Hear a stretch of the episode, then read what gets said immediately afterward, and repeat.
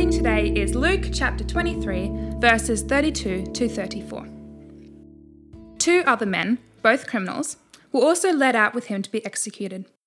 When they came to the place called the skull, they crucified him there, along with the criminals, one on his right and the other on his left.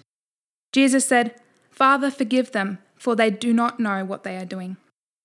And they divided up his clothes by casting lots. The Romans didn't invent crucifixion, but they certainly did perfect it.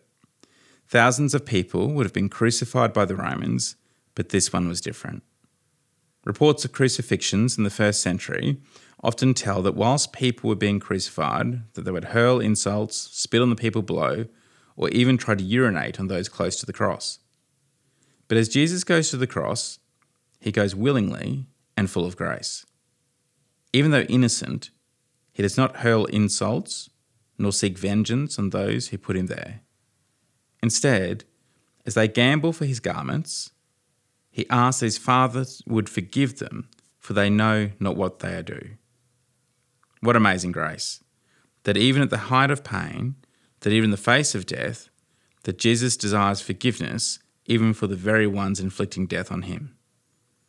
We can feel outraged at the most minor infringement against us. Yet here is the innocent Son of God asking for forgiveness for the very ones who nailed him to the cross. As we hear Jesus cry for forgiveness, we're given a phenomenal insight into the loving heart of God. The God who desires that none would perish, even at the greatest cost to himself. What amazing news that we have to share. That as people put their trust in him, God does not dish out the punishment that we deserve, but willingly takes that punishment on himself. That as we put our trust in Jesus, we receive the unmerited gift of grace.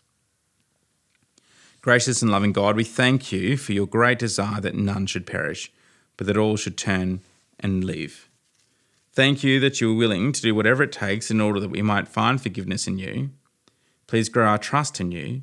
Please help us to show forgiveness to those who wrong us, in order that we might point to the ultimate forgiveness that we find through Jesus. Amen. If you have any questions or would like to find out more about our church, visit stbarts.com.au